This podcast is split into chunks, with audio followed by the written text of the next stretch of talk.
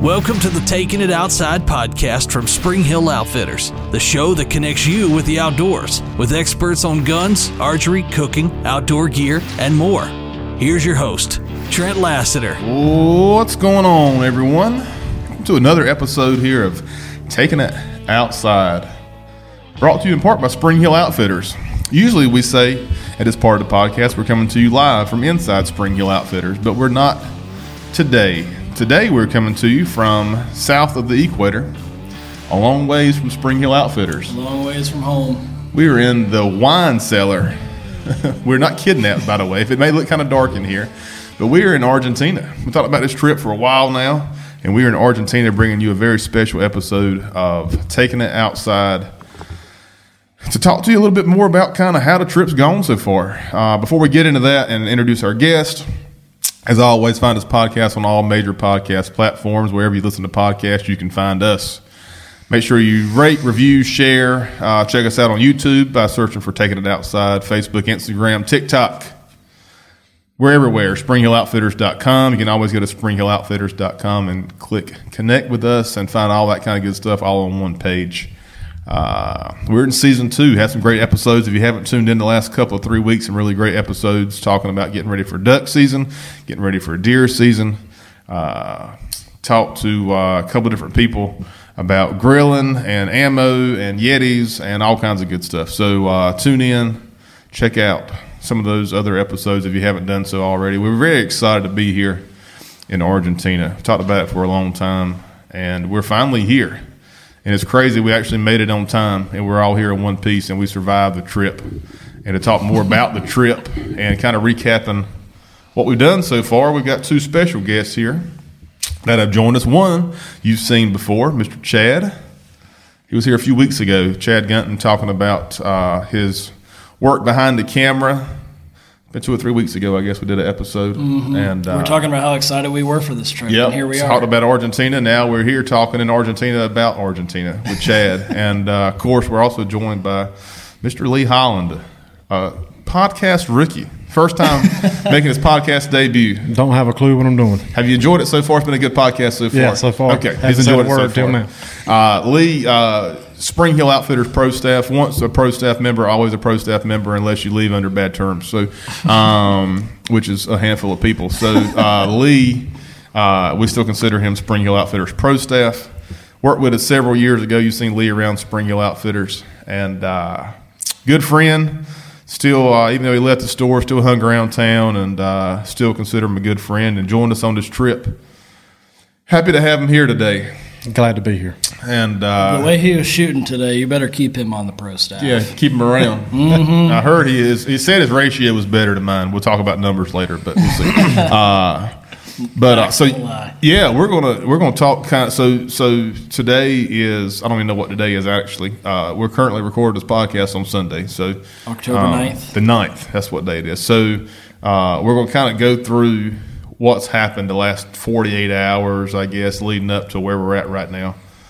And uh, later in the episode, we're excited to have uh, Mr. Carlos join us. Senor Carlos. Senor Carlos is going to join us later in the podcast to talk more about the lodge and the experience here in Argentina.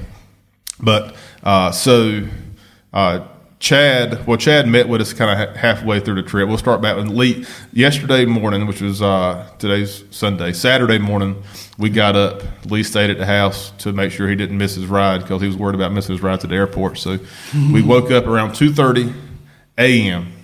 yesterday. Okay, two thirty a.m. We depart the house around three a.m.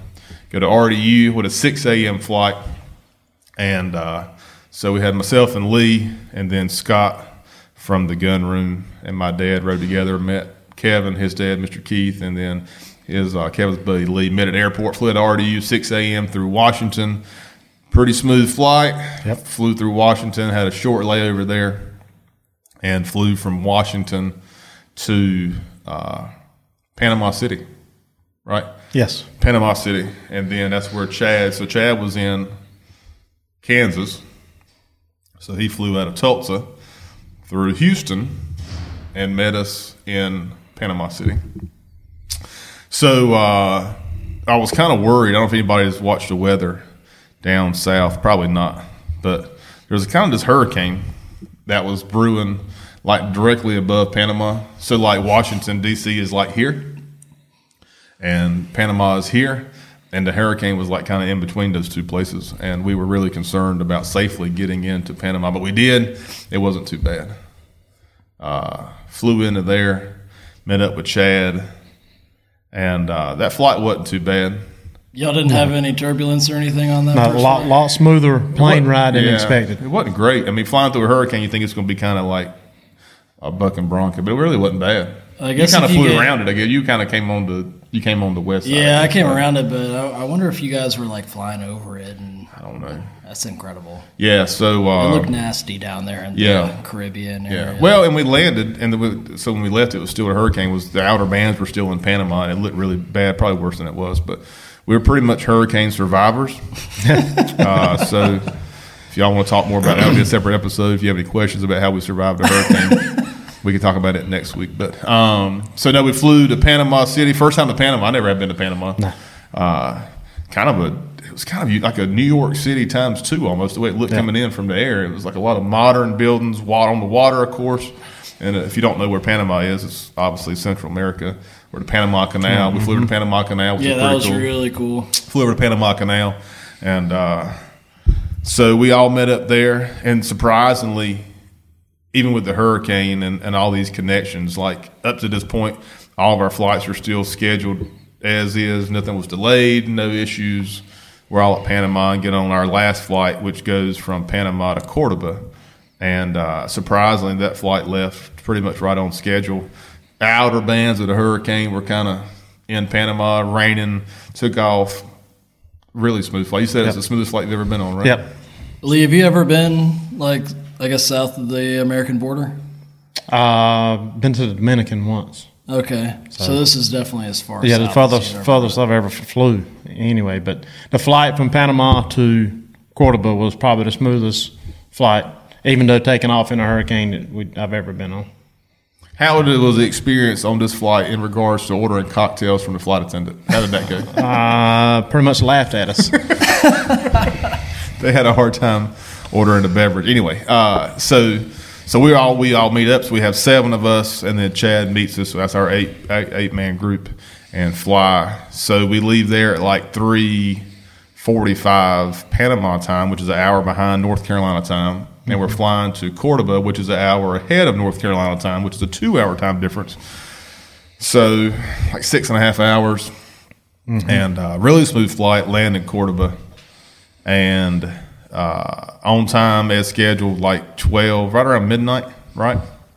yep. I think twelve a.m. Yep. And uh, got off surprisingly on time, really smooth flight. all of Super our smooth bags, flight. yeah. Customs was super. I was surprised. Customs were like really chill. I- I've been to Argentina before in 09, and it was not that way in 09. But literally, there's no immigration form.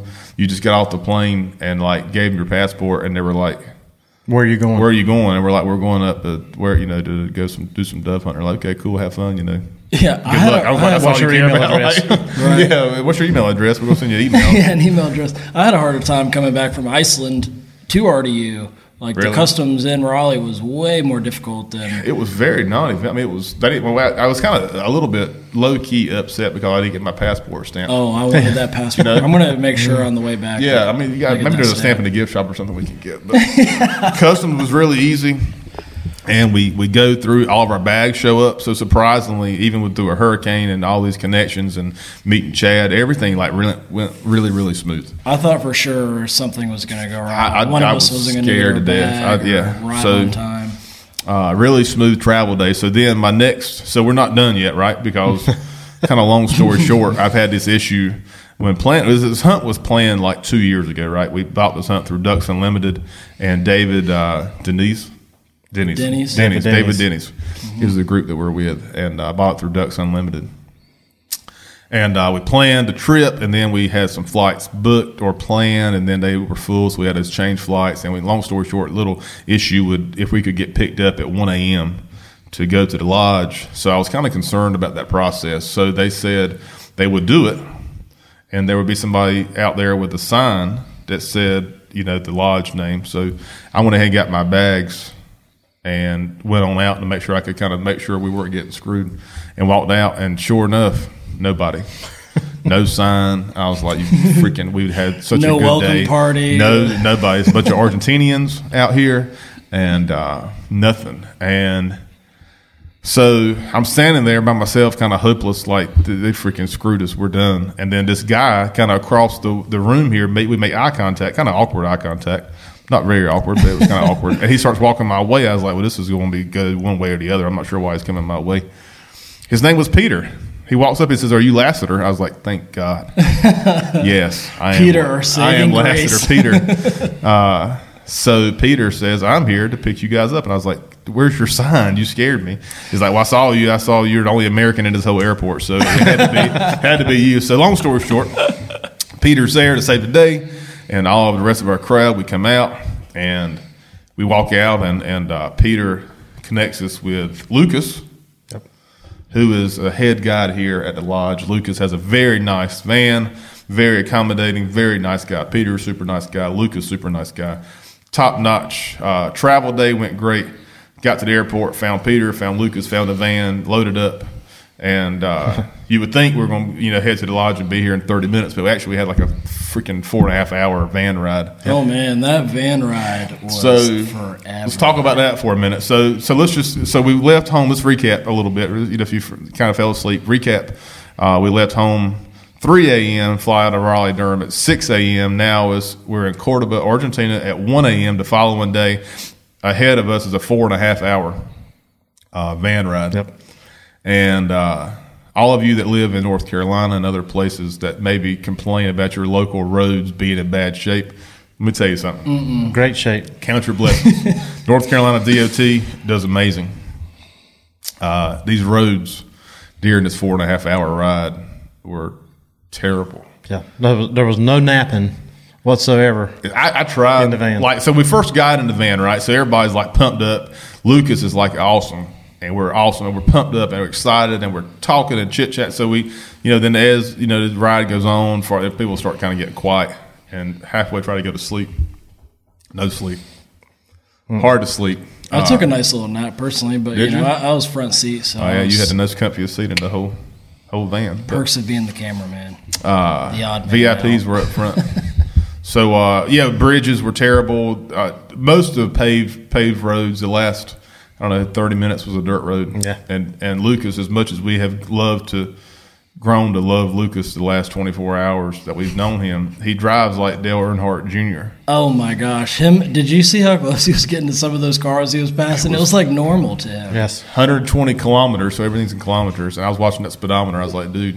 And uh, we almost took out uh, one dog, two javelinas, wild boars, uh, I think a couple of donkeys, and then some cattle on the side of the road. Yep.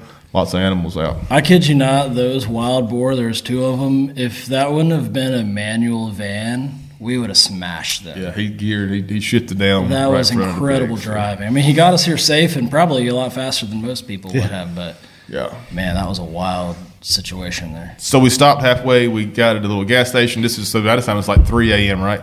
The This place is like it's like it's midnight at home or something. It's wide open. Go to this gas station, restroom, stretch your legs, get some chips. They love chips down here, I guess. A lot of chips in the gas station.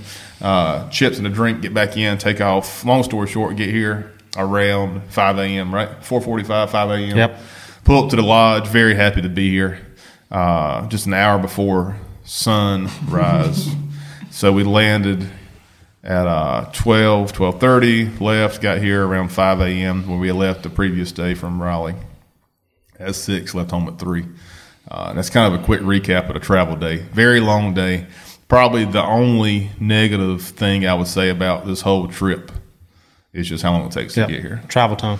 I mean, it's, it's that's everything else, which we'll get into more in just a second, is, is top notch. But it's a long ways. It's a long ways from micro. So Would you say, Lee, that this first day has Um, made up for the travel time? Just this get, first getting time? here this morning, five o'clock, you're like, why was I crazy enough to do this? Trent is an idiot. How he taught me to And, get on uh, this trip. It's a lot of traveling. Anybody who knows me knows I hate riding in a vehicle. I hate traveling. Um, but the day made every bit of it worth of it. And we didn't hunt half a day today. Couple So- hours. Yeah, So three, we got three up- hours. Yeah. We got up, and I'll, we'll talk more about the lodge with Carlos here in just a minute, so I don't want to hit on that too much. But we got up, uh, very nice accommodations. Got here 5 a.m. Quick tour. Carlos knew we were very sleepy. We went straight to bed. Uh, Lee and myself got up uh, about seven hours earlier than, earlier than Chad did. I think he got up after lunch sometime. Lee and I- Seven hours. You guys didn't go to sleep then. we uh, we got up early and, and uh, had a little some fruit for breakfast. Walked around the grounds, and uh, the crowd got up. We had lunch. Uh, Twelve o'clock, nice lunch here. Traditional, uh, like a uh, chicken dish for lunch, and then went out to the field. Left here at three. Drove thirty minutes, and uh, it, it's just I, I don't know really. And I, I've been here in 2009, and Chad. This is Chad and, and Lee's first time, so I'm kind of going to let them talk about their overall experience of, of kind of take lead in this. But we were this is day one, hunt one of, of a three day hunt, and uh, it's kind of hard to explain in words what we experienced just on the first day. So I'll kind of let y'all kind of talk amongst yourselves and kind of explain what all, how, what y'all's thoughts were on the first day, and kind of tell everybody about it. Well, yeah, I I mean, coming into the lodge, and if you follow my Instagram, which you obviously should, Chad underscore Gunton, selfless plug, the locker room that we walked through was unreal. I've never, you know, I've been to a couple of duck camps before and whatnot, but like seeing the stag mounts and like just the walkway through there was unreal. And then the rooms, I mean, I felt like I was on a vacation, like at a, at a resort or something. Absolutely. Once you get past like nothing else around here and Yeah. being in the middle of nowhere, like unreal in terms of like this whole setup. But I was exhausted. Yes. That start, that first, I, if I wouldn't have gotten that sleep, I would have been absolutely exhausted. But you guys, I don't know how y'all made it. We're going to bed here soon. We're going to wrap this up here in just a few minutes. We get to sleep. Habit of waking up early every morning and not being able to go back to sleep. If I'd have slept till lunchtime, I'd be up till six o'clock in the morning. So, uh, so uh, obviously we got through. You know, we got here and got some rest. But as far as uh, like, what's your overall? What's your first uh, not experience? Your first uh, Impression. impression of of dove hunting in Argentina after day one of our even short one half a day, two and a half hour hunt. What what's your thoughts on dove hunting in Argentina? Um, let's let me start out with Lucas and the, the accommodations while we're eating lunch. Actually, eating appetizers before, Before lunch. lunch. Um, come in and talk to us some safety rules. Asked who we were pairing up with. Um, then asked uh, guns, what gauge we wanted to shoot. yeah, Um, everybody picked what they wanted. Um, on the dot, three o'clock, he was ready to go. He had everything loaded up. Uh, going to the field, I was like, man, that's a lot of guns back in the back of that. But it was like an extra gun per person in case something broke uh, in the field. But um, Which turned out to be pretty crucial. yeah, We need- we needed- It needed needed extra guns. That's Well, while sure. we're on that, most of these guns are Benellis and Berettas. The majority of them, over and under was a we said a Fausti, I think, Mm-hmm. but majority of these are Benelli and Berettas, which we sell at Spring Hill Outfitters. Very durable, very very well uh, made seen, guns. seen the durability of them today Yeah, very well made guns, but in three hours. you know the, the amount of shells that run through these guns every day. I mean, It's more than most people shoot in a lifetime. hundreds and hundreds of rounds a day, every day, morning and afternoon. So they they replace they have the replacement parts. They have replacement guns. They switch out forearm. It's just everything is just uh, they're they're super nice guns. There's not there's nothing wrong with Benellis or Berettas. It's just they freaking get shot so much. It was like a NASCAR pit stop out there. Like whether they were We're loading you up or like Yeah. fixing, you know, part of the gun, it was unbelievable. Yeah. So, what if if you're telling somebody, Lee, your first time here about the, the the dove hunt today? What would you? How would you summarize it in a few sentences? What's your first impression of dove hunting? So I mean, looking at videos, you knew, and hearing stories, you knew what it was going to be. At the volleys of dove coming in. But once you get there, standing there with a shotgun in your hand, and you can't even pick it up because you don't know which direction to point it in, it, it was crazy. I mean, it took the first box of shells to figure out what you needed to do. I don't care how good a shot anybody is because I mean they're coming in so many different directions, and it's just it was it was, It was amazing. mayhem. Yes, it was. And you pick one dove out, so you uh, you find a dove. And they told us last night, which I like I I've been before, uh, but they told us the group last night and this morning, like pick a dove, don't group, don't flock shoot, pick a dove, but you'll pick a dove out. And you'll get on it, and as soon as you follow the dove, you'll see one between you and that dove. And That's it comes right. this way, so you get you get on that dove, and you're on that dove, and you see three doves come closer to go to the rest. You go back that way, and there's you can't even you don't even shoot because you don't know what to shoot. Yep. Man, that, that was the crazy part. I mean, there was times you just just standing there, just like I'm just going to wait till I know there's one single dove coming because it's easier to shoot than the numbers that were there. I remember lining up a few shots from like deep, like I'd see a dove like beelining it towards me, right? But then as I had him on my, in my sights, you know, two or three other groups were coming left to right or right to left. Mm-hmm. And it was just like, what do I do? This is your first time here to Argentina too. What I mean, I know Lee. What, what's your thoughts on as far as in a few sentences? How would you summarize the, the experience here on day one of three of or day half day one half half one whatever of, of a three day hunt? What's your what's your take as far as the dove hunting experience? I'd say a 10 out of 10. I mean, you know, I've been waterfowl in the United States, Canada, like all you were in. Canada just like this past week with uh, Parnell Outdoors up there shooting Yeah. all kinds of stuff. Yeah, and like you know, you think about Canada and the numbers of birds we saw in terms of you know geese and ducks was huge, but when you see like I've never in my life seen so many birds, shootable birds, coming right, you know, down the line in my face. Like it's time to Yeah. start pulling the trigger, and you know you got to figure out where you want to pull the trigger, what you want to shoot, because they're everywhere. Well, and you can't. I told Dad. So we'll talk about it real fast while I'm on that. So we divided up, and uh, we, so we have a lot of cool Chad's here. Of course, get a lot of cool stuff: video, audio, uh, pictures, all kinds of Great it's amazing. We've already seen some pictures. It's going to be awesome. If you hadn't already seen some on social media, but uh, but we paired up.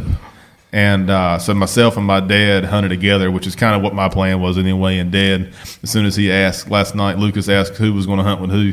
You know, dad was the first one that was like, "I'll hunt with Trent," which I kind of that was our plan the We whole time. So, appreciate him taking yeah. the bullet on that one. Yeah, so we, uh, yeah, please.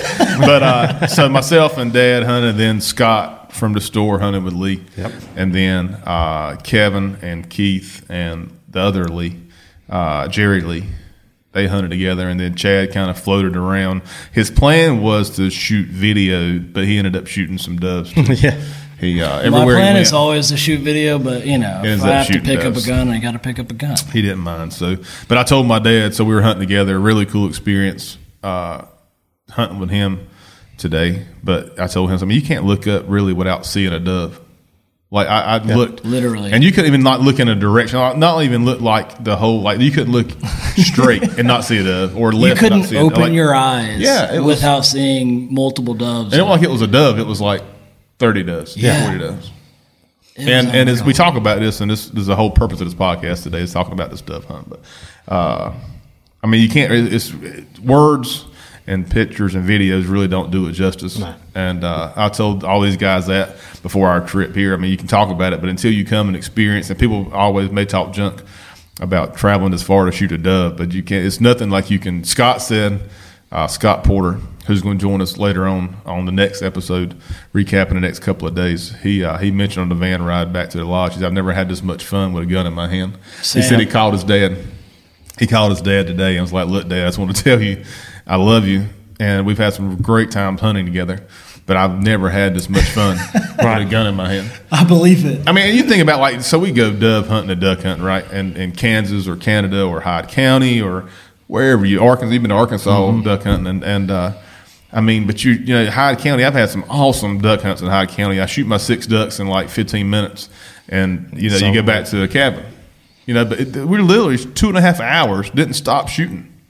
Literally didn't Yeah. stop shooting the entire time. I mean, it's like if everybody. you deer hunt, you have a great deer hunt, you shoot a freaking monster buck. Your adrenaline's going. Shoot this. Also, we had to talk to Adam Revels a few weeks ago about sucker buck and that whole. That's a great experience, and you shoot an awesome buck. But like here, it like you can literally shoot all day. Like, don't stop shooting. Yeah. How's your shoulder feeling? Not not that bad, honestly. Really? Yeah. Well, you had a 28 gauge, Yeah. right? I mean, Over I was that- smart. Less recoil and more of a challenge. I mean, I didn't. Everybody Yeah. else shooting. I 20 liked how gauges. that over under shot. Yeah, it is. Yeah, you shot it too, right? Yeah. Mm-hmm. I feel like I shot a lot of guns today.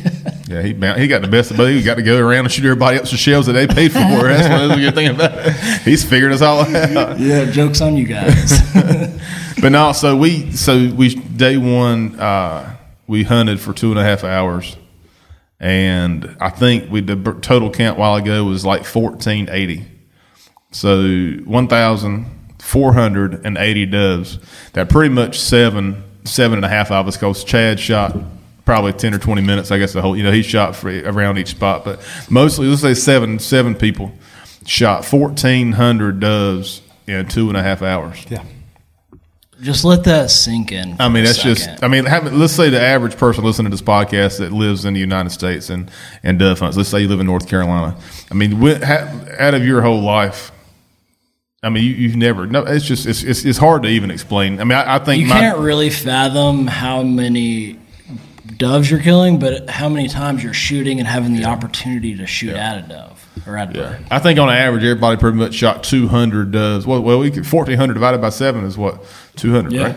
Ish. So on average, we shot 200 uh, on average per person. Mm-hmm. And I mean, uh, uh your whole life, have you ever shot 200 doves? Seriously, in North Carolina? That's like a really good hunt No. for a group of people. Two hundred doves. Well, let's say, I mean, the average person at home, you only really hunt opening weekend, right? Nobody really hunts doves outside of opening Labor Day Saturday and Labor Day Monday. Let's say you hunt both of those days and you have a really good field, you kill 30 doves, okay? Yep. So it takes you, let's say, eight or nine years, if you hunt those two days, to limit out eight or nine years to, I was homeschooled, but I think that's right, eight or nine years to shoot that many doves, and we did it in two and a half hours. And we got five more hunts to go. Yep. Do you dove hunt a lot, Lee? Like, I Uh, mean, you you consistently going every year. No, not as much as I used to, but So this was a totally new like feeling. oh, absolutely. I mean, no matter. I mean, going going to the cabin, Mr. Donnie's cabin. I mean, been down there when the impoundment's full of ducks. I mean, you you're breaking ice to get to the to the blinds, and ducks are getting up the entire time you're walking in the ice to get to the blind. But it's it's a different experience. But I mean, it's definitely. I mean, crazy for what you see. Were you like absolutely mind blown, or Oh was yeah, it just oh like yeah. a- I mean, that's what I'm saying. That, that those first few minutes, standing there with a loaded gun in your hand, you just don't know which way to point it. Well, my dad is like I said. I, I really, I mean, I, this is.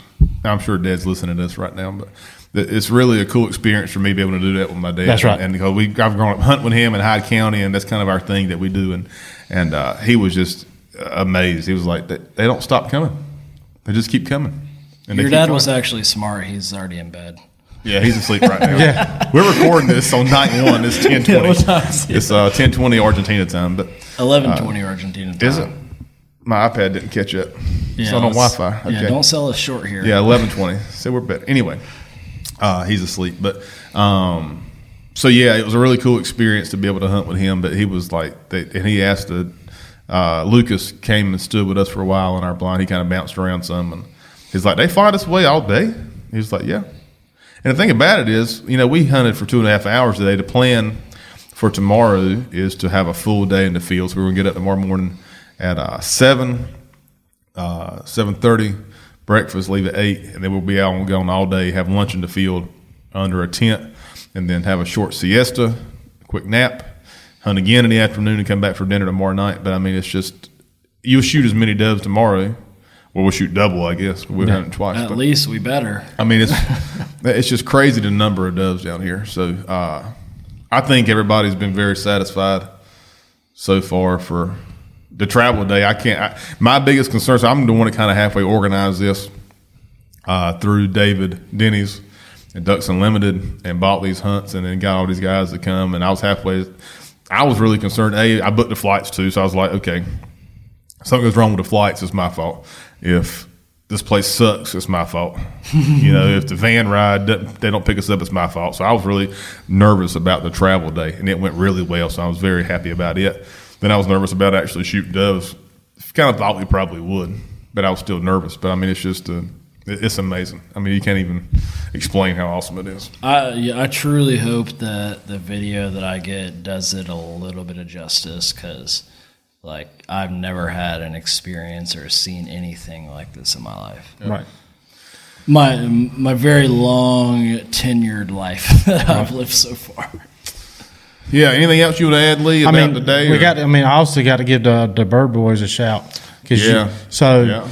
um, every So, yeah, person. yeah, what did the Bird Boys do? So every person in the field has a bird boy assigned to him, and he's assigned to us to, to this person today, and he will be assigned to, to that person the next five hunts. Um, but he gets you any kind of drink you want, and he loads your gun for you the entire time. Um, If you're watching the video, like, so you're hunting, you know, bang, bang, bang, bang, bang, because there's five shells. but you literally just turned kind of like they're over your right side, just turn the gun kind of to the right, and they pop the five shells in the gun, and you just shoot again, bang, bang, bang, bang, It's bang, like clockwork. Yep. and they load the gun. and uh, the, both the guys that that me and Scott had, I mean, they were they were just as much involved in on the hunt as we were. Oh, yeah. Um, they were. We, me and Scott stood up the whole time. They were standing over our right shoulders. I'd be looking one direction, so he knew. He knows I'm looking that direction. He's looking the other way, and if a bird was coming, he'd tap me on the shoulder and point. So I mean, he was he's first class. That was And- probably one of the biggest surprises that I had. I assumed that these bird boys were just going to be like, you know, run of the mill, loading your shells, doing that sort of thing. But like they're they were super involved in trying to help you out. And we get excited, and they get excited right with us, hollering and screaming. Didn't understand quite what they were hollering, but Very so, you know, we're English. Uh, obviously, we're a long ways from North Carolina, so the English is uh, not the main language down here. Some of these, uh, Lucas and Carlos, who's going to be here in just a minute, uh, they speak very good English. Uh, some of the bird boys and these, they don't, they don't, they know very, very few English words, but A couple uh, words. and we know very, very few Spanish words, so it's been very interesting from, since day one. But, uh, but yeah, still, I mean, these guys, and they work solely on tips. Pretty much, they work pretty much for us. So, um, loading the guns, getting like you said, they, they say take a break, Yeah. uh, have a, a water, cerveza, Coca Cola, take a seat, take a break. Uh, they count your bird for you. Of course, a little counter there. Uh, that was one of the things I wasn't expecting was them have those little Yeah, it's around the counters. neck. and, and like Click, click, click. Kevin and Mr. Keith and uh, Jerry Lee, they were like they had counters, so they had they had no idea that the bird boys were counting for them. I'm like, our, our guys was showing us every so often how many we had. yeah. They had a different setup down there. They they had like three you know three shooters and three bird boys, and they had a really big little blind deal Right. down there. But it was close in comfort. Before we bring Carlos in, uh, so that, it's been awesome so far. Travel day, day one's been great. Uh, tomorrow, like I said, the kind of plan is to stay out all day and uh, kind of go on a different setup, kind of a different field. Uh, plan for tomorrow's a little bit different, kind of where the birds are going, leaving the roost, going to uh, water supply, water source. Uh, supposedly, like when I came back in 09, I remember being more like he's explaining for tomorrow, like a trough almost, and, and the doves are just flying in this trough like a jet stream. and They just fly, and you all line up and you just shoot doves all day. So uh, that's the plan for tomorrow. Uh, not sure the plan for Tuesday yet, and our plan is to uh, get back together again, of course, on Tuesday night to recap uh, the last couple of days and uh, have a new episode. So. Uh, before we bring Carlos in to talk more about the lodge and the area, anything else you want to add? Or No, I mean, I'm gonna I'm gonna step out and get Carlos, but just I know you're gonna talk about the lodge, but the accommodations are first class. Yeah. The staff here, Carlos and Anna, I mean, they're first class. Very very helpful. I mean, don't want you to do anything. Yeah. Just want to wait on you hand and foot. So. Yeah. Very yeah, nice. well, I uh, glad Lee could join us. We're going to Yes. pause for just a second here and get Carlos and bring him down. He's outside trying to keep uh, Kevin in line by the fire pit right now. uh, he's outside trying to keep Kevin from from uh, running around. But uh, Poor Kevin. yeah, so Poor I'm Carlos. I should glad Lee could join us. We're going to pause for just Enjoy. a second and uh, and bring Carlos down. All right, so we're back here. Uh, thanks to Lee for joining us and uh, kind of giving us a quick recap of his thoughts on travel day and day one. And now we are very excited to introduce another very special guest, Senor Carlos. Senor Carlos. What's going on? Thank you very much, my friends. Carlos is making his podcast a debut as well today. That's right. Yes. Here on Taking It Outside, Carlos, uh, what is your official job title? If you had a business card, which I'm sure you have a business card, what would your business card say? What's your official job title here? My official job title here is lodge manager. Lodge manager. Yes, that's right. Together with uh, my wife Agna, Okay. we're together in this. And I didn't know you guys were married. Well, well, we're actually getting married next year, so we're engaged. So in the United awesome. States, we say fiance. We don't Fiancé, say wife that- until there you're married. Well, it- it's kind of we've been together for eight years. So Oh wow! Yeah, y'all pretty much married. yeah. I picked it up once. I was like, okay, there's a there. You're from you're from Venezuela. We both are. And she's and then I heard somebody else saying that she was from Venezuela. I was like, okay, We actually came together to Argentina six years ago. That's right. Wow. So y'all met. We, we talked about this while ago at the fire pit. You may not have been out there, I don't think, but y'all met like in school. Yes, in, In high school. Venezuela. That's right. Yeah, in high school. Wow. And uh, so before being lodge manager here, you were uh, you worked in the hotel industry. I have always worked in the hotel industry. That's right. Since I was uh, 18 years old. Now I'm 27, so it's almost a decade since. You're I- 27? 27, yeah. You're not 20. I'm sorry. What- but what that, I say? that Like is you're not older true. than He's that. not 27. He is 57. He's lying. He's, he's older than. I thought you were older than 27. Really? 27 years. Man, you were, I'll, I'll say this. You present yourself very, very well. Yeah, yeah. Thank you very much. I think that you're not saying it like, you know, in an honest way. No, I am. No, I I mean, thought you were older than that. too. I thought part of it, age. part of it's got to be your job, right? You got to present yourself as like the person people look up to. But Yeah. I'm impressed. So we didn't want to talk a whole lot about the lodge uh, earlier until we got Mr. Senor, not Mr. Senor Carlos in here. Uh, but so we talked, we kind of recapped earlier before you got in here, kind of our travel day yesterday and our first experience, first day here at the lodge, getting here at 5 a.m. this morning. But uh, now that he's in here, we can say this honestly. Uh, the lodge is like amazing. It's crazy, top notch. One of the most incredible experiences like Yeah. I've had just from a hospitality standpoint. So, a you know, we we arrived. What we said a while ago, we arrived at five a.m. this morning. Carlos is on the front porch, smiling, happy as could be. Oh, my Deep down, gosh. very probably like pissed off, like these freaking rednecks are getting here at five a.m. 445. Four forty-five. Carlos will never forget. Carlos is like, what the heck? But no, from the time we got here, and uh, so we all get out of van, and he's like, look, you know, normally when you get people get here when the sun's up, like normal people, we do this quick tour and everything. He said, but since y'all were probably sleepy, here's the Reader's Digest version, very short version. Don't drink the water, and uh, what's those two things? Don't drink the water, and uh, what was the second thing you said? There was two things you said when we got Good here. luck. I don't know. No, what was it? You said two things we had to know before we went to sleep last night. the night. main entrance, I showed you the main entrance. Yeah, of the main lodge, entrance. Yes. So leave all your belongings, all Yeah. your haunted belongings on the chairs. That's Yes, right. yeah, yeah. You talked about the the uh, cubbies of those chairs in there, and then don't drink the water. And uh, what time wake up call was when lunch was going to be, and he said pretty much go to sleep. And I uh, went to bed and got up and and had lunch. But this lodge is amazing. I mean, so I, I gave this. I'll, I'll tell the story. So I, I've traveled. I've been very fortunate to travel different places, and usually when you you plan a vacation, uh, you look at pictures online and the brochures, and you're like, "This place looks amazing." Let's say the Caribbean. I went to a Sandals resort in the Caribbean, and I look at the brochures, and it's like, "This is awesome." You get there, and you're like, "It's pretty," but like they did a lot of photoshopping Yeah. to advertise this place. It really isn't that pretty as it was in pictures. This is my first trip. I have to say it's the exact opposite of that. Like I looked at pictures and they have brochures of this place, but when you get here, it's even prettier and better than it is in the pictures. I I'm, mean, it's, I'm with you. I was like, when I first got here, I was like, okay, I need to get my A game on so I can get these guys some good content because It's it's, not doing it justice for how amazing this place is. Seriously. So yeah, we'll recap before we get to you know all the details. So this place, the, the lodge was built uh, 15 years ago. 20 years ago, 15 20 years 20, ago. yeah, that's right. By some, another person, uh, another company, another person had it, and then uh, so your company, David David Denies David Denies just recently. Uh, David Denies just recently purchased this property. What a year ago? Yes, they actually partnered up with the previous owner. Yeah. So it's a 50-50 Yeah. association that they have. And they reopened the place after the pandemic on February this year. So this this is place Wow. it's, it's, it's brand new for this company. So uh, we bought the hunt, like I said, through Ducks Unlimited with David Denies, and and uh, so we, just a few months ago, this place was open. And you just started here a few months ago too, right? Two months ago, that's right. Two months, and he's a professional.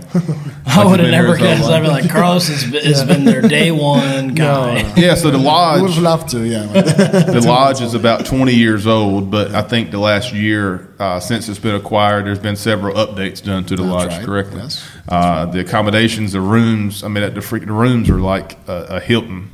Uh, you know, very nice hotel. I felt like I was in Jamaica on some Caribbean Yeah. vacation resort. Room's very nice, a nice courtyard, and we've got, if you haven't already seen it, several pictures and videos we posted on our social media. But uh, I mean, a courtyard, fire pit, a freaking pool. I mean, how many dove hunting lodges do you know that have a freaking pool, right? That's true. Yeah. Crazy, and the, all the, the the shrubs and the flowers and the lodge is just beautiful. And uh, and this is all because of Carlos. Carlos is in charge of all this. uh, we talked earlier, and and uh, and Lucas, you know, is the guy. His title is the head guide, I guess, for the lodge here. Yeah, here's the thing. When what you were saying about the lodge is that you're saying that it's a, nice place that you are enjoying the place. Right. So what I want to say is that uh, even though you come hunting, that's like the mentality that we have in the company. Even though that you come that you come for hunting, which is like a tough activity because Right. you get the sun in your face, you, you get dust, you have to shoot a gun. How many times a day? 400 times? 500 times a day? A lot. the idea that we have is that even though you are doing that, when you come here, you don't have to be in a bad place. Right. You don't have to have a bad bed or you're not going to eat bad food. What we try to do is that we try to give you the best food, the best drinks, so the best accommodations. That's kind of the mentality that we try to use, the best service. Right. And that's what we try to mix up a little bit in David Denies. Well, you do a freaking awesome job at what you do. Yeah, I mean, so like he's saying, so uh, he's uh, he works here at the lodge, and although he's not he's not got a pile to do with the actual hunting experience, he doesn't know you know where the doves are flying today, and doesn't know about what guns and this stuff. He's uh, kind of responsible for when you outside of your hunting experience here, that everything else is just as enjoyable. And like I said, and he said, it's, it's very top notch. Uh, I, I came before, and we had a I had a good experience back in 2009. Different lodge, good experience. This is, I mean, the, the accommodations here are so much nicer, and uh, it's just it's, I mean, they have a massage. You want to get a massage, you can you can get a massage here at the hunting camp. You can jump in the pool. You can have a mimosa in the morning. You can have coffee whenever you want it. You can sit by the fire pit at night. Uh, the accommodations and everybody's just so friendly here. All the staff. Like you just don't like when you get here, you're taken, you're pampered. Like you're absolutely like anything you need, whether it's the Wi-Fi password or you know you have like you know when we're when we're coming from America, we've got different um, electrical outlets and cords that we got to plug in and a whole but I mean this podcast for instance. Yeah, we're in a we're in a wine cellar. We didn't mention this. We're in a wine cellar in the basement, wine pretty cellar, much. that's right. And uh, so I got here and I was like, "Look, Carlos, I got this podcast I want to do." And he's like, "Oh, I got a perfect spot." I came down here and we had to move some lamps around, and uh, we had to get an adapter for our electrical cord here, and uh, very accommodating. Great spot for it. But I'm going to take this backdrop back to Spring Hill Outfitters. This is I'm great, saying. right? I'm this is saying. awesome. I mean, it's a freaking wine cellar in the basement of a Carlos lodge. has set us up for Yeah, I feel like it's all downhill from here. I don't know. I feel like when I get back home, it's going to Yeah, people are gonna not listen to the Yeah. podcast after this and be like, "Wow, What they peaked. crap? They peaked in Argentina." So uh, you've been in the hospitality industry for some time. Obviously, you know what you're doing and do a very good job. And you met uh, your fiance. You say wife, we say fiance. She uh, she's what's her job title here? What would you say? The same lodge. We are both lodge managers. managers. That's right. So she. Uh, she is uh, prettier to look at than Carlos, but uh, very Slightly. accommodating. That's, Slightly, that's Carlos what is a you good say, looking but he would disagree with that. no, he would not. I don't think he would actually. He loves his fiance. Uh, but no, she's been very accommodating. Met her this morning uh, when we woke up, and she's been here all day. Very accommodating with the meals and the bar, and and like I said, it's just we can't really uh, talk. But we talked about how you can't really explain by showing pictures and videos, even this podcast, on how great the dove hunting experience was today so far. But the same thing really goes for the accommodations. I mean, the pictures don't do it justice, and the accommodations. Uh, it's just really it's an awesome place. I think it's like it's all in one for you, isn't it? Like when you see when you have somebody coming in, it's not necessar- necessarily your job to make sure that their dove hunt goes great, but whether that dove hunt goes good or bad, they're going to have an incredible experience because most of their time is spent here. you are completely right. Nevertheless, most of the times we don't know how the hunting was. You don't care really. You until what's until you get to the to this door and we see your faces and if you're smiling we are like but if, if it rained and you didn't see any birds for us it's like whatever we're going to do, and we try to give our We're going to best. make dinner extra better tonight. Two dinners, three desserts. We're going to see We need whatever we're going to do. takes. Let's bring the masseuse. Let's do something. we need more bourbon. but yes, that, that's part of our job, and, and I think that um, another thing that you have to have into consideration is that we work as a team. Right. For, for example, is we know or we notice that you are not having a good time over there. Lucas is going to tell us in advance. Be careful because we have this situation over here, so we can be prepared Right. over here. You know That's smart. and we do it all the time not only when you're hunting but also when you are arriving to the lodge for the first time For um, example, when we were coming in at 5 a.m., that's 4 right a.m. lucas lucas was telling me all the way coming here like watch out we're one hour away from there 30 minutes away from there so we could all we almost prepared. hit a couple wild boars. he didn't tell me that but Near-death experience with some pigs. well, and going back to that, we also so today was our first hunt, and we got back to the lodge at uh, around six thirty, maybe six thirty or seven, and. Uh, on the front porch, waiting with a cold towel and a, the the little uh, fresh drink of the day. Oh I forgot what it was called. The- it was the- great the- lemon, something. lemon. I don't know Caipirosca is the name. Who? Caipirosca. It's a Brazilian drink. There you go. Uh, whatever it was was Muy great. bien, muy bien. Daddy, Daddy liked it. Daddy liked it a lot. Anyway, but I had cold towels and a nice, cold, refreshing drink. And uh, I walked right into the lodge, your little locker area with your name on it. You leave all your boots and your gear right there when you walk in the front door. The fire pit was going. Appetizers were inside at the bar area and some dip and just, I mean, really, it's a first class experience. I don't know. I like. I was thinking about it earlier. I don't know if my mom and dad like, you know, because I've been away for a while. Like, whenever I come back, they try and put on a show or whatever. Right. But like, Not like this, though. this is unreal. like, they're Your mom and dad, you're, you're So comparing we your mom and dad treat to you better than your parents. Is that what you're saying? What is- what is it? Carolyn and Matt. You guys do great. But Carlos, Chad? you guys need to take some. Dad just said Carlos has beat his mom and dad. No, it's really cool. That's why it was so important for us when we talked about planning this episode to get Carlos in here because we wanted to to uh, kind of show our appreciation on the podcast. I mean, we've only been here for uh, well five o'clock, no, five o'clock to 11. not even 24 no, hours, We've been here like 18 hours, but, uh, and we're here. Three I feel more like days. we're best friends though. Like I feel like I've known you Same forever. here. Yeah, but no, it's a great, just a great staff here, and every, everything's been just top notch so far. Like we've only been here less than a day, so I know this will be even better the next couple of days, and and uh, just this is an awesome, awesome lodge, great experience, great accommodations, and and uh, So how long have you been working at this lodge? This I know this lodge for David months, Denies has been like a year maybe. Yeah, actually, this lodge started with David Denies, as, as we said, uh, on February this year. But we came here on August the first, and actually we had a training process with the other managers, with the previous managers, Right. that lasted for three weeks more or less. So we actually took charge of the place on August seventeenth. So that was ago, yeah. less than two months ago, actually. Yes. Hmm. Since that, we've had four or five groups. I think that you are the fourth, and you are by far the best one. The fourth. Stop. Stop. y'all heard that, right? Stop. Y'all heard that? oh, Carlos. Uh, so, See, that is another example of him doing it the best job. Yeah. Like making Yeah. sure that everybody feels special. Yeah. I feel like I've been very like you know Oh, from the great. accommodations. Carlos knows me by name before I even remembered his name. Yeah, you know, great. let alone I you know I barely know the group that I'm hunting with, but Carlos knows me. And, I mean, I feel it makes me feel special. I mean that that's one of the most difficult things that we have to do over here. Because, remember names. Yes, every every four days definitely, is eight new definitely, people or twelve. yes. new I believe it. So this lodge, this so we were very fortunate to have just our group of eight here. But on average, oh, well, what's the, the accommodations here can hold up to fourteen? Is that right? So fourteen hunters. That's right. Fourteen yes. Uh, people here. Uh, they have some single accommodations and double accommodations depending on what room you get.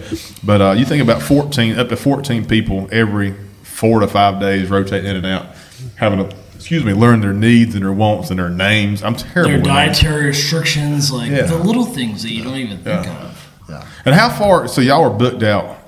How like how far do you have groups booked out? You have some. I know you said in January of next from year. from now to maybe next year, for example, October Really? next year, we have reservations all over January, February, March, April. Yes, what what they are trying to do is that they are trying to create on this lodge a full season lodge. 12 months, yeah. Yes, 12 months last Yeah. last, Um, we're not going to do it this year because this is the first year. Right. But maybe in the next couple of years they'll try to do that, and, and I think they'll make it. Yeah. So when you say 12 months lodge, like is that a dove, hu- dove, Dove hunting, hunting. lodge 12 months out of the Then year? I, I don't want to get really deep into it because um, maybe the hunting part is not my specialty. Nevertheless, I can Yeah. tell you that from January to December you're able to hunt doves. But for example, in winter, our winter is in July. August.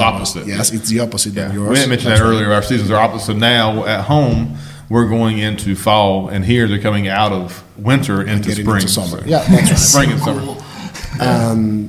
For example, in our winter, you are able to hunt ducks, for example. So that's one of the main differences. If you come during, let's say, June, July, August, you are not able only to hunt doves and pigeons, but also ducks. So that's one of the main differences. that is incredible. I, I didn't think about that. Yeah. Like our Yeah. duck season ends and their duck Theirs season just- is like not even in yet. Like it's just Yeah. starting. Uh, I know you just started here a couple of months ago, and I know we're kind of wrapping up on our time here soon because we get like to get long winded when we get excited about hunting stuff. But uh, you weren't here during COVID. I know COVID started here in Argentina. Uh, well, not or the whole world, you know, back in spring of 2020. But this industry was greatly affected. I know before maybe you got involved as much, but our experience, you know, we booked this trip or we, we purchased this trip through David Denies October of 2020. And uh, with COVID restrictions in Argentina, very strict on uh, vaccines and testing. Uh, some lodges, I think, maybe closed, didn't book a lot of trips. It's greatly been affected, uh, like every a lot of other industries, including the gun industry and other stuff during COVID. But I think now it's finally kind of you know Argentina has lifted all their restrictions. I mean, we came no testing, uh, no vaccine requirements, none of that stuff Just your pa- passport and that's it. passport yeah no just just scan the passport so anybody that's thinking about coming to argentina that hasn't come before or maybe was hesitant because of covid uh, so far our experience has been you know it's been awesome It's, it was so like very seamless. super easy to Uh, get through borders and yeah. flights, all that. yeah stuff. so it's been kind of rough on these these guys down here the last couple of years doing dove hunts but now i mean honestly you would not even know covid ever existed down here i mean it was just everybody's life Well, you as have to think that when they first started the partnership, it was a few months Year, before the yeah. pandemic, and even though the owners had the pandemic, they said, "We're going to do this. We're going to rebuild this place, and we're going to create an even better lodge than the one that you already had." Yeah. And we were in the middle of 2020. Right. You know, That was no, nobody would be able, or nobody would have thought of investing yeah is- in in something like that right That's a risky investment. Yeah. in something related to traveling to Wow. tourism even though I, i've spent my whole life That's on your- this that's I, your I, I, I wouldn't do it. I mean i, I, Yeah, I it's wouldn't have done it. Yeah. Yeah, so uh, like I said, we bought this hunt through Ducks Unlimited, and uh, I'm not sure exactly when we're going to get this podcast out, but David Denies still has a package through Ducks Unlimited, and we're actually the owner of the property. He's going to be here tomorrow to join us. I'm excited to meet him and talk to him more. is he going to be here? not David, Well, the owner of the, the I property. don't. Okay, well, I'm out of here. actually but we're going to have the property owner that, that partner with David Denies uh, is going to be here tomorrow, and uh, hopefully going to work out a relationship. We've had such a great time work out a relationship with Spring Hill Outfitters. Our goal. Maybe we can work more. Where if you uh, want to have more information about booking hunts here. Uh, through David Denies, you could do it through Spring Hill Outfitters. We can kind of work, be in North Carolina, we can contact us, and we can kind of work out that relationship and kind of get you in contact with these guys. And Because there's plenty of dove hunters in North Carolina. Yeah, No and there's doubt. plenty of guys that probably listen to this podcast and you watch our YouTube video by now, maybe and and uh, Instagram videos and pictures. You're like that. That looks pretty fun. Yeah, I hope so. It's up to me, I guess. It's all, it's all on Chad. It's on how good the video is. We're doing our job shooting the doves, Yeah, so it's on okay, Chad if he records it or not. no But- pressure. No pressure. But uh, yeah, so the biggest we, we just want to bring Carlos in mainly to show our appreciation for the first 24 hours and excited for the next couple of three days, and also learn more about him and the lodge. And uh, anything else you want to add before we stop today that you want to add about the lodge or yes. your job or anything? just a fun fact because you were saying about you're not going to meet david. Yeah. david actually was a, a really famous hunter in, Ar- in argentina. Really? yes and he had many hunting experience over here. So they used his name because most of the company used to belong to him. Right. so they bought it from him and they kept the name. That's it. It's interesting because when we were riding up here, we were talking about how it's not very prevalent. Like our guide didn't shoot a shotgun until Yeah, 20 yeah. years So old. and, and we can. That's the whole. We had to talk about it earlier. that's the whole. that's a whole different we, that's the whole thing. podcast. We're on 55 minutes now, but like hunting, talking to uh, Carlos and Lucas and those guys. I mean, there's not a lot of people. Gun restrictions and gun laws in Argentina are very tough in this area, and we can talk more about it later. But just a little bit while we're on that subject. I mean, it's a lot of these guys. Lucas today is the head guide. Uh, you know, very experienced in what he's doing here, but he never shot a gun until he was like 28 years It's old. He said. So a lot of people in Argentina they don't hunt. Locals don't hunt a whole lot, so they they survive off of the people, of course, you know, from the United States. They come down and hunt from a tourism aspect, but a lot of the locals don't really do a lot of hunting. They said uh, hunting license. I think he's told me I forgot what it was. 1.5 million people and like 40,000 of them had a hunt license or something. It's a very low number. Yeah, Uh, so uh, it's, it's these uh, these people rely on people from uh, A lot of United tourists, States yeah. tourists to come down, and a lot of their customers are from the United States. You said Seattle and Georgia and uh, Arkansas and now North Carolina, and they got some more people coming in here in the near future from other states up in the United States. But um, anybody that's interested in in booking a hunt. Certainly reach out to us at Spring Hill Outfitters, and I'd love to get you in contact with the company. I don't care if I make a dollar on it or not. If I do make a dollar, it's going to go toward my shell bill the next couple of days. yeah, you're gonna need I'm it. got a lot of shells a day already, but I don't care about making money on. I just care about getting you in touch with somebody that you trust, and it's an experience. I mean, it's it's uh, like I said earlier. The only really the only only halfway negative thing is just how far it is from the home, but we can't fix that. But uh, after you get here, I promise you, top notch. I promise Top you, notch, you yes. will not think about Yeah, the top notch. travel time when you're out there for two and a half we, we- hours. we actually try to create that bubble that you forget about Yeah. your surroundings. Well, you're doing good. Even for four or five days, that don't think about the airport, don't think about Yeah. distance. You did a great job. I, Until this podcast, totally forgot about how long I had to Yeah. work to get here. I got a, I, before we wrap up, I got a question there for Carlos. Um, what is it that kind of got you into the hospitality industry, v, like slash um, the hunting industry? Like, has this always been a thing for you? Did you grow up in Venezuela, I, loving I- to hunt?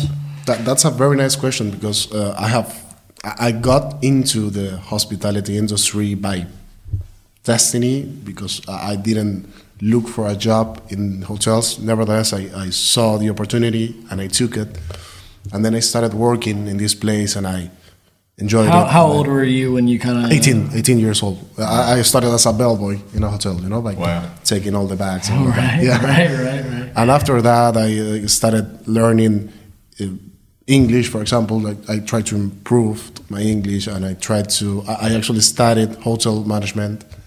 And after all of that, when I was in a management position before coming here, in a hotel in the north of Argentina, I have always enjoyed guns. I have always liked guns. Interesting. But as you were saying, I have never been able to shoot anything before coming here. And while we're on that, before I don't get off subject, hold that thought. So we were talking to Lucas last night, talking about you've never been able to have guns.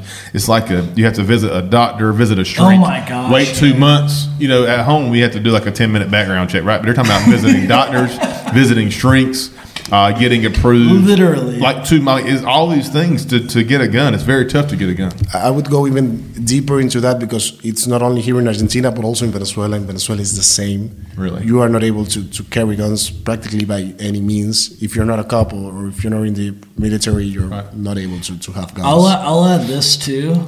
Trying to get my com- commercial drone license in Argentina, It's tough. I needed an I needed a, a psycho- psychological test. I needed to. Well, you weren't gonna pass that. You should. Yeah, no Tell them doubt. I'm out. I'm out. That is why you won't see any drone videos. No drones from this- I'm a this little trip. crazy, but like it's very intense. Yeah, it's yeah. very intense. But Well, yeah, I saw the opportunity of combining these uh, two things that I really enjoy the hospitality industry and then something related to guns. I, I didn't know, we didn't know anything about hunting before, not Anna, not me. And since we arrived here, we, we know about 0.5% about hunting. That's it. I mean, uh, today, for example, today we discovered that you have different type of camouflage Right. clothing. Yeah. Lucas told us that, and we were like, we were seeing all your clothing, and we were like, also, it's different. I mean, it do, they don't mean the same. The colors they don't Yeah. mean the Right, same. right, right. And we didn't know that before. Lucas had that was the, the head guy that got us from the airport. He had a camo vest on, and me being in the retail business, I said, "What what brand is that vest?" And he went, Classic. I don't know, it's camo. I thought I knew. But, I was like, but, I said, but what brand? Like who made it? He's like, I don't know. It's like twenty bucks. I was like, well, you don't know. It's like no. Charles like, well, dude, I'm a, I was like, I'm a "Well, I'll retail uh, specialist. yeah." Like, but no, he was like, was, he's like, nobody hunts down here. He's like, so nobody really sells camouflage. He's like, I found this at the supermarket or somewhere for like twenty bucks. Seriously, it, it was a really like a cool. I don't know what it was. A, I don't know what brand it was, but it was a really cool looking vest. I wanted to know what brand. No idea. The camo industry is not very big down here in Argentina. It's pretty interesting though, like, cause it's a serious thing, like a retail, like Yeah. apparel trend. Like, camo is a trend Yeah. in the United States. Well, usually, I mean, this is a. Uh, this As is you can tell a, from the banded, GoPro video, a yeah. banded. Uh, if you're watching the video, this is a banded Spring 23. So, Wayner, if you're listening, here you go, Spring 23 banded You're uh, welcome. release here, and he's got a Duck Camp uh, shirt on, which is a new pattern, new company in the area industry. So, uh, camo companies, the apparel evolves even in the United States. It changes every couple of years. So, uh, so yeah, we we've been talking a while. We're gonna wrap up. I wish I, I We could wish talk I all wish night. we could just have like a full episode with Carlos. Yeah. Well, we're going to see what we're going to do is tonight. We're going to wrap up, and this is episode one of the Argentina experience. And our plan is to do another episode, uh, kind of recapping day two and day three. But we may end up sliding another one in there in between, depending on if the owner comes tomorrow night and wants to speak to us. We may end up getting them back down here for some more content. But uh, for tonight, we're going to wrap up. I want to thank Carlos for joining us. This is awesome, man. It's, uh, Thanks to you. For the Muchas invitation. Yeah. gracias, Carlos. Yeah, the Muchas lodge is great. Uh, and, and and I want him to say it because I still can't say it. What is this lodge called? What's the name of this place where we're at? Santiago del Estero Lodge. I said Santiago del Estros. Yeah, Right. that Pretty sounds close, yeah. Yeah, Santiago. if any of y'all are in North Carolina, look up David Denies. Not spelled like Denny's restaurant. It's D E E N I D S. Not like the restaurant. David Denies, Santiago del Estros. If you spell it like I just said it, you'll find Oh it. my gosh. and look at pictures of this lodge. And we're going to tag everything we do. We're going to tag David Denies in, and we're going to uh, do all we can to promote this place. Great place here, and I want to thank Carlos for joining us uh, on this podcast, as well as the great service we've had here the last uh, 18 hours Top notch. of our experience. Of course, Chad's been here the whole episode. Thanks to Chad for not only being here, but also the great content we've got coming your way. I've seen some of it I already, so. and there's some great pictures and great videos. And uh, can't wait to bring y'all along on us with uh, this this trip. So, uh, as always, thanks to Joe uh, Joe Gilly Productions. I didn't mention Joe earlier in the podcast. We always thank Joe for what he does, and uh, even though we're miles away from Joe, we still love Joe. And uh, Thank he you is so much, Joel. I sent him a picture of this backdrop, and Joel said we should bring this back to Spring Hill Outfitters. So we're gonna work on Seriously, that. this this is one of the Yeah. best backdrops. I thought I had a good Spring backdrop. You can definitely take it with you. we can take it. Yes, It'll it's, fit in my bag. it's a gift from Okay. David Denies. Too. Oh, a gift! Wow, that's I like think- a couple thousand. I think the rule is you can bring two bottles of wine back per person. person, so if we that's get right, these yeah. 300 bottles, all we need is 150 people, and we can take all these bottles of wine back. But uh, no, thanks to Joe, Joe Gilly Productions. He's the man. We love Joe. Thanks for what he does. Thanks to Carlos and Chad and Lee for joining us earlier. Taking It Outside can be found on all major podcast platforms across the United States. And now I'm kind of wondering where people listen to podcasts in South America. yeah, I don't know. We have to we look might be that. breaking into a new industry. You know, we're pretty much worldwide now. We're south of the equator. Here we are recording podcasts. So, Trent uh, has said it for a while though. He's world famous. world famous but now. We really are world we famous. really are. I mean, it's pretty much world famous now. So, uh, thanks to y'all for tuning in. Facebook, Instagram, TikTok, uh, YouTube. You can find Spring Hill Outfitters and taking it outside. SpringHillOutfitters.com. And uh, so this is episode one of a kind of a two-part, maybe even three-part series. But we'll say two-part series right now. And uh, tune in next episode for the recap of the next couple of days. But uh, we're excited to be in Argentina. Scott's upstairs and sleep. I hope Scott's sleeping good from the You store. better be because we got some fire podcasts coming Yeah. out. Yep. Yep. Awesome stuff coming. Thanks y'all for uh, joining in and kind of joining us here on our trip in Argentina. And I uh, can't wait to talk to you again here soon. And in the meantime, don't forget to take it outside.